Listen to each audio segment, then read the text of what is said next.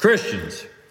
And my friend here, and I responded to this comment once before, but I want to take it a little further. Now, he asked the question, or she asked the question, I'm not sure. What do you mean, his people? Like his people, as in Christians, referring to Christ people, God's people. Let me add something to it and pull off the band aid, so to speak. God's people are those for whom Christ came to earth to redeem. A specific, select, chosen, and elect people that he has determined that he would save, save through the efforts of Christ, who having put on human flesh, died in the flesh so that those people whom God the Father had elected to salvation would be saved through the preaching of the gospel. Therefore, all of those people who will ultimately be saved, who we as individuals don't know a single one, the only ones that we know are saved are ourselves if we are. Technically speaking, we know we have brothers and sisters in Christ who we believe are believers, but we know that because we witness their life or we're part of their life when they tell us and we believe that.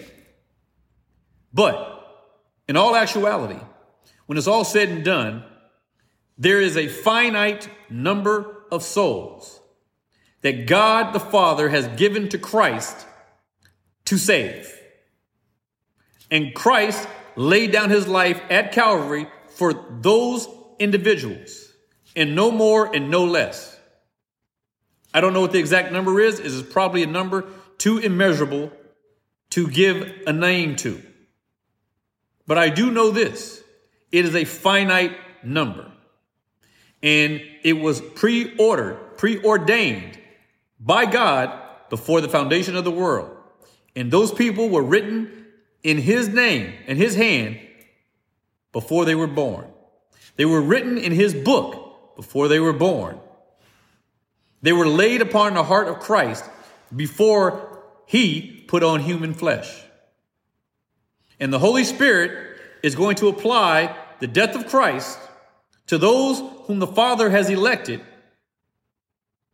in due time while they live on earth. So, to be more emphatic in response to this question, Christ's people are those people whom his Father had elected and predestined to salvation before the foundation of the world. You call it what you like. You can mock all you like. But the fact of the matter is, if you want to know that you are among God's elect souls, that Christ came here to save, then the only way you can know is to believe in him as your Lord and Savior. That is the only way to know. Be provoked and be persuaded.